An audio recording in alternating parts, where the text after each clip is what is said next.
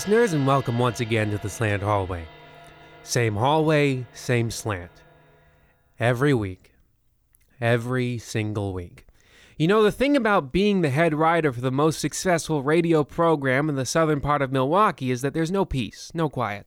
Every time I walk down the street, it's, hey, you owe me money, or, sir, that table's reserved. You know, sometimes I just wish I could get away from the celebrity, step out of the limelight, but then I remember all of you, and I realize just how much better my life is than just about anyone else who has ever lived. However, as we are speaking of escaping, I should mention tonight's story, which follows the wild adventure of Olivia Rainsford. Get this, she's a woman hunter. That is, a hunter who is a woman, not a hunter of women. That'd be an awful story. A person hunting another person? They'd be too evenly matched. It would just be boxing, but with guns at a greater range. What would it be called? Long distance gun boxing? Anyway, here's the most dangerous Dame.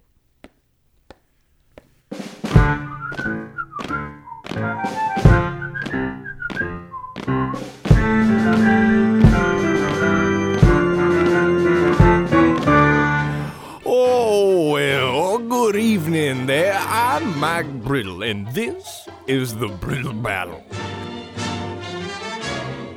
I put on a kettle as we settle in the saddle and belittle a little later. Now imagine an imaginary menagerie of images all in mind and in line with imminent danger. Well, that's the life of Rainsford's wife. I'm not married, unless you mean to the hunt. Nah, silly Sally, don't dilly dally. We've got to really rally if we're gonna get through this interview. I have an imminent curfew. Now, to return the point of view to you, which animal did you most recently issue? Was there a question? Well, in plainest speech, I beseech to each of your most recent goals, those being that which you have most recently filled with holes. Upon your list, which animal fits now decent as most recent? Oh, I killed a water buffalo. In, Af- in Africa. Oh, yes, you see, my adventures have taken me over most of the world. Globe trotting. I'll just keep going for a little bit. Uh, yes, I've hunted down nearly every creature on this planet, from the elephants of the Sahara to the elephants of Thailand, even some things that aren't elephants at all. Packing in pachyderms for the pound. Almost done. See, it was always my dream as a little girl to either be a princess or world's greatest huntress. Unfortunately, all of the German princes got married and then quickly deposed for some reason. A few years before I was born. Oh, the price of princes. I really feel I should be doing this on my own. Now, I bet if I let you wander long enough, you'd eventually get to my next trip, where I'll be headed to the Amazon. Of the amazing Amazon, thousand miles long, thereupon All right, I'm just going to start talking over you. I and my assistant, John Whitney, have been tasked with not hunting but finding one of the last of the rare Chinook eagles, a vibrant, multicolored bird once found only deep within the bosom of the American rainforest, now found next to nowhere. next to nowhere and vexed to no end. I'm not done! Neither am I. So the brittle brattle has become an actual battle. Round the rough and ragged talk, you know not the rat you brought.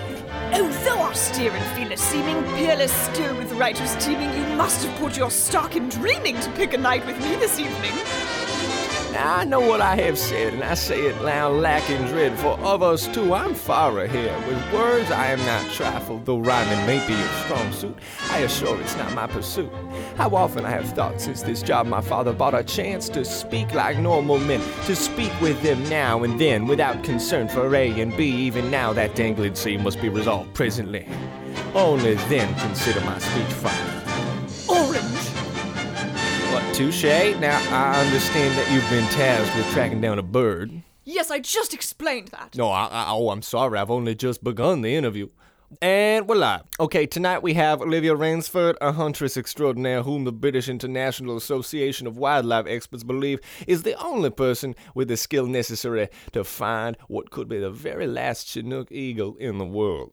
That was remarkably concise. However, there is one thing you've got wrong. Oh, your name? No, it's not that. Oh, is it pronounced like brightish, like there's only a little light? No, it's that I'm not going to just find the Chinook, I'm going to kill it. No, but it's the very last one in existence. That is, if it exists at all. Precisely why it belongs in my study between my stuffed panda and my mother. Oh, you still live at home? No, I just had her stuffed for fun. Not much of a hunt, though. I plugged her once in the shoulder, and then she just kind of collapsed. Mind you, this was around Thanksgiving, so her hands were full. But you have to get your prey when they least expect it. Now, when exactly do you suppose the Chinook will least expect it? Well, if it's anything like my mother, it'll be after the grace, but before the gravy. Ah, riveting stuff. what a story, what a hunt. What to do to die today at a minute or two till two. A thing distinctly hard to say, but harder still to do. Alright, I'm Mike Brittle, and this has been the first installment of the Brittle Battle. Uh, be sure to check back in after the advertisement and to Miss Brainsford and her assistant Whitney, best of the bunted. What in the world was that? Why would they have me set this up if the first five minutes of the story is all set up? And why are all these limerick dictionaries in the office? How long is this thing? An hour and a half? No, no, that'll never do. Let's see if I can't chop this thing down to about a half an hour. What do they think? Radio waves can just travel infinitely when given sufficient power? All right. All right. Now, we don't need any of that stuff about her motivation, nor do I think anyone would care for her assistant's backstory. And then we'll get rid of the long exposition and any scene without action. All right, good, that'll do. Now, listeners, we rejoin Olivia and John Whitney, not on a long steam voyage where they make the hunt analogous to man's hunt for meaning in life, but instead deep in the Amazon, already three quarters of the way toward the Chinook.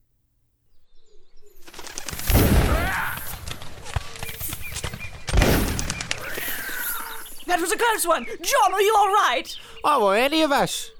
Well, you know, it's a strange thing that it's when we're so close to death that we feel the most alive.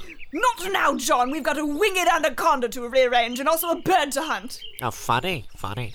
Uh, why does the caged bird sing? John, put down the notebook. I swear you're the worst gun caddy I've ever had. Don't think you'll be getting a tip. Now, are we anywhere near its last known position? Uh, according to the chat, I don't need a chart, John. Get me the maps. There, see, these have a grid. I prefer the grid. Now, according to this map, we're about to walk into a giant letter B, uppercase to be precise, so be on the lookout. Oh, that's the word, Brazil. Thankfully, we've been able to avoid most of those vowels. Well, actually, uh, here's the thing. I had no idea there was a thing. Had I known about a thing, I'd have asked about it. Uh, well, there is, and uh, the thing is, uh, while we aren't near the bird's last known position, we are rather close to the last known location of the last explorer who saw it. So we're close to a place where someone was, not when they saw something, but when they last reported having been somewhere? Uh, correct. Well, that's great news. Who is it? Uh, Johannes Heckengrupper of the Swedish Expeditionary Force. He's the foremost expert on the Chinook. Where is he? Oh, well, that's his head there, and uh, those are his arms tied to that tree. Uh, and I have no idea where the legs are. Oh, wait, what's that? Oh, why it can't be. I do believe it is! Chinook droppings. And only several years old at that. Now, if we really wanted to make the most of this, we'd have to carefully gather data about the droppings. But I really don't feel like it. If only there was someone, anyone in this whole rainforest who could help us. Ah, well, what about the natives? I assume their language is far too different from our own to even begin to attempt communication. No, the only person that could help us is, or rather was, Johannes. But the damn fool thought it'd be better to rip himself apart than wait around for a rescue team. Yes, if he were alive, he'd be able to point us in the right direction. Oh, wait, his arms. That's with his arms? No, no, no. I, I, I mean, look at his arms. They're in the tree. They're pointing. You're right, they are pointing. Oh, but an arm is so broad and non-specific. The bird could be anywhere in that direction. Oh, wait, his head. Not now, John. Look at his finger. It's pointing at a spot as specific as the tip of a pencil. Now, just to follow the line with the finger, and what ho! There, among the leaves. You're right. It, it, it can't be. But indeed it is! A can on a string! And you know what that means? We can follow the line of string back to a base camp which may have people or, at the very least, precious supplies which will allow us to further our journey. Or, better yet, they may have information on the location of the Chinook. No, wrong again! We could just pick up the can and talk into it and get all the information we need. Hello? Hello? You see, John, it worked! Oh, I don't think their voice is coming from the kin. Nonsense! Where else could it be coming from? The other side of this here brush. Of course, John, you absolute idiot! The voice is coming from the other side of that there brush. Now, disembodied voice, I assume you're either God or the Holy Spirit come to guide us to Providence. Ah, yeah, however, I'd be happier if we found a bird instead of Rhode Island. I'm no ghost at all. I'm Jan Klugman, last of the Swedish Expeditionary Force. My god, this jungle! It can swallow up all teams of men. Not unlike our modern cities, which may not kill physically, but their hearts. Yes, John, very good. Now, Mr. Klugman, what I want to know, can you move to the side of the bush, please? What I want to know is have you or any member of your team spied the Chinook? Of course, that was the primary purpose of our expedition. However, once we entered the jungle, something strange happened. Believe me, I was surprised myself when the road stopped. Stranger than that. Mild changes in the temperature based on the shading of the canopy. Stranger than any of that. The whole of the expedition began to believe that they had always been a part of the jungle, that they were tribesmen born and bred here, deep in the lungs of the world. All right, that's interesting, sure, but I feel you've strayed pretty far from answering my question about the bird. Oh, sorry, yes, of course. Uh, to tell you the truth, I was just a cook. I really don't even know what it looks like. John, show him the field sketches. Wow, those are some lovely landscapes. Thank you. I recently started working with charcoals. Now, John, show him the sketches of the Chinook and the photographs of the feathers. My word, these feathers. I've seen them before. I know exactly where they are from. My goodness. The team must have found the bird. Take us! I don't care how far. I don't care how long it takes. If you've seen this thing in person, why, we. No, I. I will be the most legendary hunter of all time. I will take you to the chief. The chief. Yes, when we set out on our voyage, he was Gorn Uthgard. But once the madness set in, he became the chief of the tribe. His personality so twisted, his mind so corrupted by the unending jungle that. Yeah, sure, whatever. Just take us. Oh, I'll, I'll take you to see the chief. But you're not going to like what he does That's to you. That's totally fine. no, no, no, you don't get it. I'll take you, but you're not going to like what he does. But I'll take you to him. Yeah, that's totally fine. John, it's okay with you. Oh, yeah, sure. No, no, no, no, no, no, no. You're not getting it. You're not going to like what he does, but I will take you to him. Look, I've been tortured before, and it's not really that big a deal. Let me explain. It begins at 4 each morning when the chief wakes up. He's an early riser, you must understand. Then he goes around pestering the whole village about not waking up. There's nothing to do. It's still dark out even, but he still gets up and calls you a lazy bones for not also getting up. Then Look, he- we've been through- Let me finish. Then around 8:30 or sometimes 9, everyone else gets up and the chief why, he's grown a powerful anger born of the hunger that comes from waiting 5 or so hours for breakfast. Please speed it up and get to the bird. Let me finish. I'm almost done. Then he's going to take a knife and shave the bottom of your feet. He's going to what? I said you're not going to like what he does. Now, please stop interrupting. He's going to take you out to lunch, and he's only going to tip like 2 or 3%. It would almost be better if he just didn't tip at all, but he still does, and it's very insulting. Alright? That's just the way things are, okay? He's going to tip very little, and that's after sending back a meal that he's almost completely finished. Then he's going to put a cigarette out in the mashed potatoes he ordered for the table. Why would he order mashed potatoes for lunch? You're dealing with a man that wakes up at 4 a.m. Your lunch is like his dinner. He also orders them as a side to his fettuccine alfredo. Like I said, you're not going to like what he does. Now. And it goes on like that for several more minutes. My apologies, listener, but I thought I had cut out all that talk, but evidently some slipped past me. Some might call that a mistake, but then again, I don't make mistakes, so very likely there was some reason I left it in. I suppose the reason for it was that you deserved it. Yes, you deserve to hear all that nonsense about the chief of an unknown tribe. They are unknown, of course, because I already cut out the part where they say their name. uh, no loss really. Anyway, after he describes all the apparent horrors of the chief, they eventually reach the tribe, and then all the horrors play out in real time. After about 45 minutes of that, we get to the next scene uh, with any actual story. So here now, we return to the action.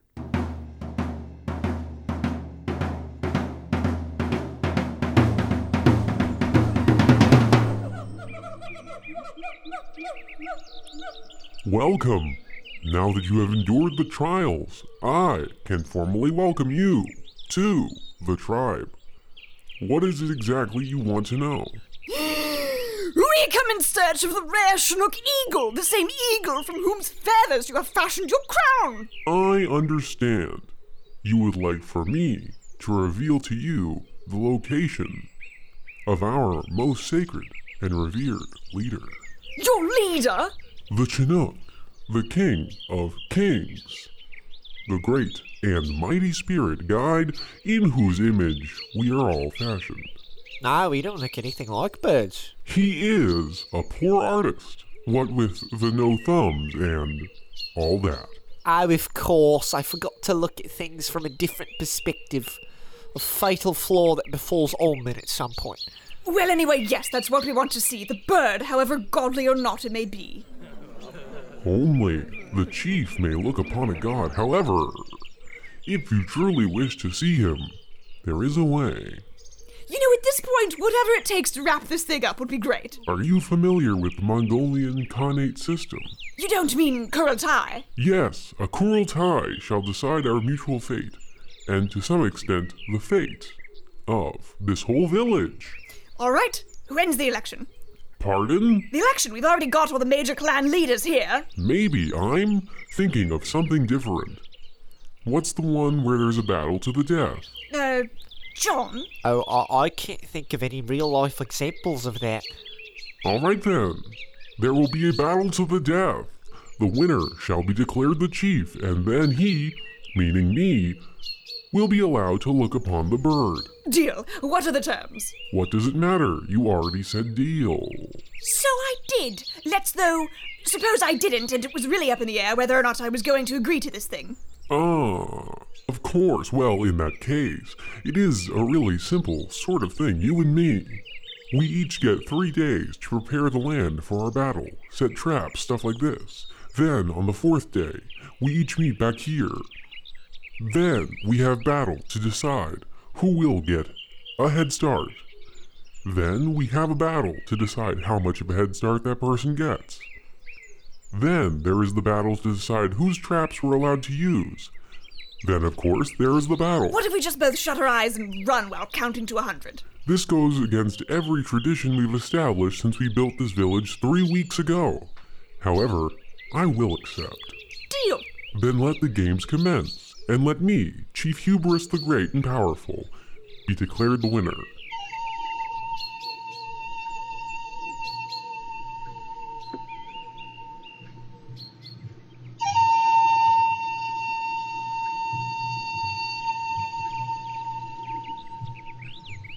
And begin.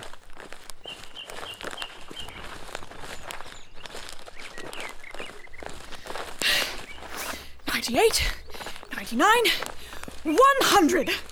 All right. Now to just open my eyes. Let's see, I've got trees and grass and dirt. Maybe I can fashion a gun out of these twigs and. No! I have to remember how to hunt without a gun. Think, Rainsford, think. The last time you didn't have a gun, you were five years old and you were. Come on, you were fishing, of course. Now, when fishing, you use. He's found me! But how? You ran in a big circle.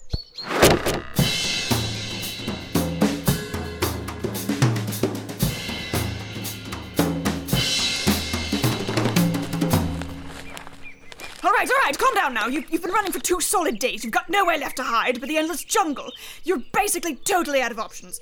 No, this is supposed to calm me down, but I'm just making myself go into a delirious panic.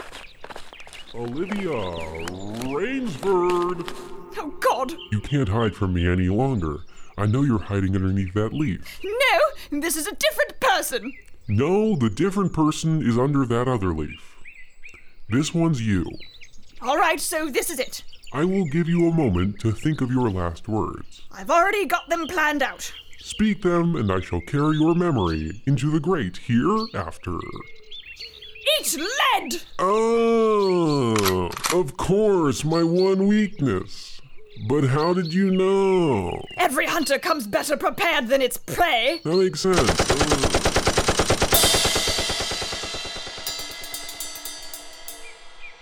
Well, you've done it. You're the chief of the largest non native tribe in the Amazon. But where is that beard? Right here. In me pocket. Yes, I killed it days before we got here. I just wanted to make sure there weren't any others. And now that the only person on Earth who knows where it could have been no longer is capable of saying where it may have been once it had been at any given time, then I suppose it would be safe for us to then assume that this one, being the only one which any knows of, or at least knows the location thereof, what I'm trying to say is it's the last one. Well played, Miss Rainsford. Not really, it was completely unfair from the start. And there you have it. Is the Chinook still out there? Does Livia go on to be the greatest chief in the tribes of history? All good questions. Questions that can be answered in my new book, The Life and Times of Olivia Rainsford, P.I., a book I wrote last summer while vacationing in the most tropical of locales, Lake Michigan. Be sure to tune in next week where we adapt another one of my novels, The Missing Spoon, where a down on his luck billionaire realizes that one of his spoons is missing, only to discover that it was in his pocket the whole time. But that will, of course, have to wait until the next in our series of stories entitled It Was in Their Pocket the Whole Time. Good night.